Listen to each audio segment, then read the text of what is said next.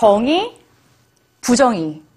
세상이 공정해야 한다. 이걸 믿기 시작하는 나이는 놀랍게도 생후 15개월부터라고 합니다. 이렇게 어린아이들이 뭘 알겠나 생각하는 분들 있을 텐데요. 예상외로 대단한 아이들의 능력에 또 한 번 놀라실 겁니다. 오늘의 뉴스지 함께 보시죠.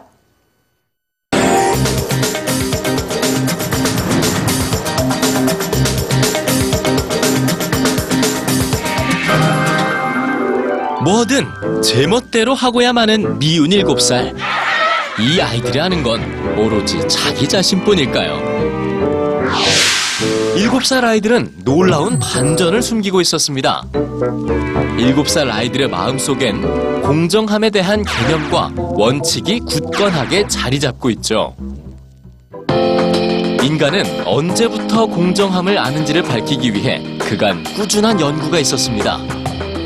최근엔 공정함을 아는 나이가 생후 15개월로 낮춰졌죠. 과자와 우유가 공평하게 나눠지는 상황과 불공평하게 나눠지는 상황. 비디오를 통해 이 장면을 지켜본 15개월 아이들은 불공평한 상황이 나오자 놀라는 표정을 지으며 집중했습니다. 15개월 된 아기도 공정한 상황과 그렇지 않은 상황을 구분할 줄 아는 겁니다. 하지만 15개월 된 아이들의 공정함은 공정한 행동으로는 이어지지 않았습니다.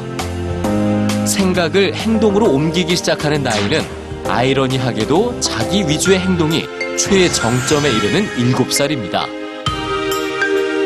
연구진은 공정함이 연령대별로 어떤 차이가 있는지를 알기 위해 3에서 8세 어린이들과 스티커 분배 실험을 했습니다.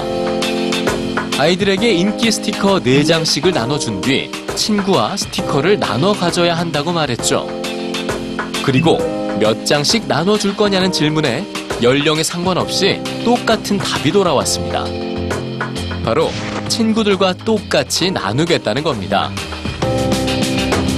하지만 실제 행동은 달랐습니다. 자신이 더 많이 갖거나 친구에게 아예 나눠주지 않은 아이들도 있었죠. 하지만 7살 아이들은 달랐습니다. 친구들과 똑같이 나누겠다는 말을 그대로 실천한 거죠.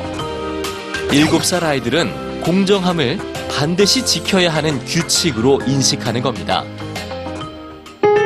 공정함의 바탕이 되는 정의감은 더 일찌감치 싹틉니다. 생후 8개월만 돼도 공동체를 위험에 빠뜨리는 행동은 처벌을 받아야 한다고 생각합니다. 오리를 괴롭히는 빨간 코끼리. 그리고 방해꾼 빨간 코끼리에게 호의를 보이는 노란 사슴과 벌을 주는 녹색 사슴.